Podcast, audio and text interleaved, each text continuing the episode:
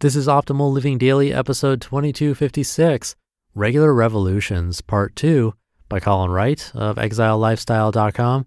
And I'm Justin Malik, the guy that reads to you every single day of the year.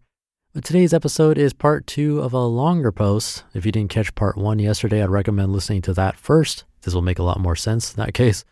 But if you're all caught up, then let's get right to it and continue optimizing your life. Regular Revolutions, Part 2 by Colin Wright of ExileLifestyle.com. There are numerous little tactical adjustments that can be made at regular intervals that I've personally found to be both immensely helpful and psychologically bolstering. I feel more prepared and secure and ready for anything as a result of performing them. First, get your technological world under control. Consider turning off the notifications on your phone and other devices allowing only the most important through and being honest with yourself about what's actually important. Delete all the apps you don't use and simplify the tech that's in view all day. There's research that shows even knowing this stuff is around and seeing it sitting there can stress you out and distract you from other things. It's also a good idea to liberally unsubscribe from emails you don't want to receive and which would otherwise clog your inbox, and to empty your inbox, deleting old messages you'll never get around to, or at the very least, archiving everything past a certain point and answering or deleting those that might still be actionable. Back up your photos, back up your contacts to some kind of physical medium like an external hard drive and to the cloud. I use Dropbox, but there are many good options these days. Consider getting a well regarded VPN. I use private internet access for when you use public Wi Fi on your phone and laptop. Get a password manager. I use 1Password, but there are many good ones out there, and use it. Prepare yourself in case your device or one of your online logins are stolen. Ambitiously unfollow on social media. You can remain friends with someone on Facebook, for instance, while still removing them from your timeline. Declutter those networks and marvel at how much less stress is added to your plate each day. Second, get your physical world under control. Take note of how you feel, how your body is treating you, how your mind is functioning and decide how you'd like to adjust or augment those conditions and capabilities. Establish realistic goals and move toward them. Establish habits and stick with them.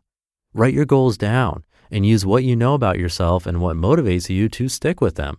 I like completing projects, for instance, so when I'm establishing a new workout routine, I treat each 15 to 20 minute workout period as a project I need to complete as part of my work. Take note of what makes you feel good, what makes you feel alive and awake and alert, what makes you feel happy, and what makes you feel sad. Write these variables down and learn to recognize patterns over time. I have a little document on my computer where I note such things, and I write down such wisdom as you feel better when you drink water regularly throughout the day, and you feel best when you have no more than two drinks when you go out. And if you ever feel really down or depressed, eating something and doing 100 jumping jacks seems to help. Nothing surprising there, but they are things that I've noticed about myself and my optimal condition. And they are things I want to be able to remember in moments where perhaps I'm not feeling completely myself and up to recalling or problem solving without a reminder. Third, decide that you're going to fill in your most pertinent knowledge and skill gaps.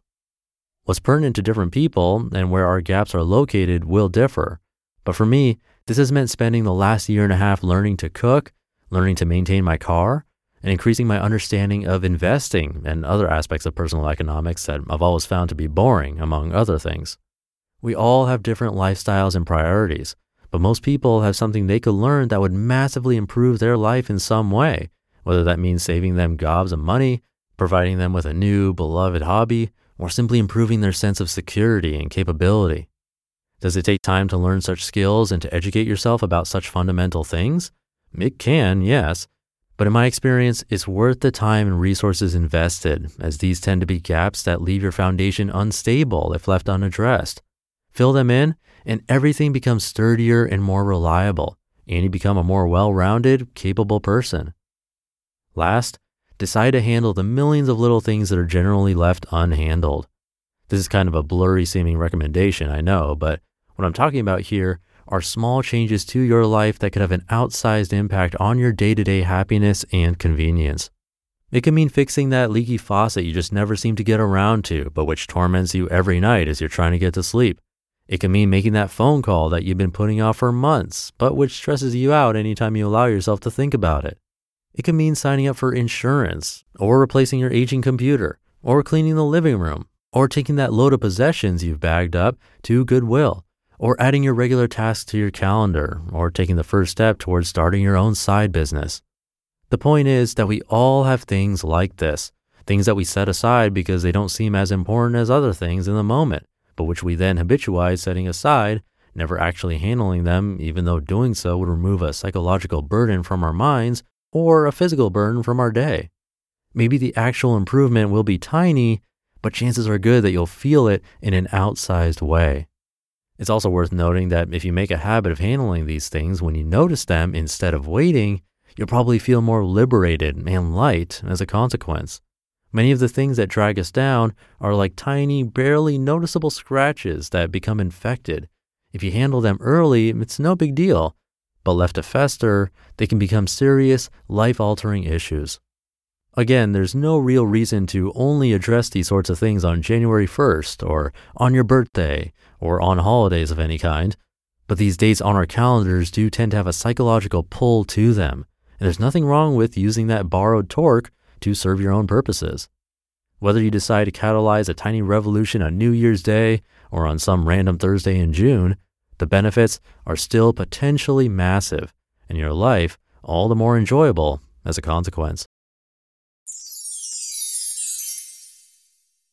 You just listened to part two of the post titled Regular Revolutions by Colin Wright of exilelifestyle.com. All right, I'll keep this ending nice and short for the weekend. Have a great rest of your weekend if you're listening in real time, and I'll catch you tomorrow for Minimalist Monday, where your optimal life awaits.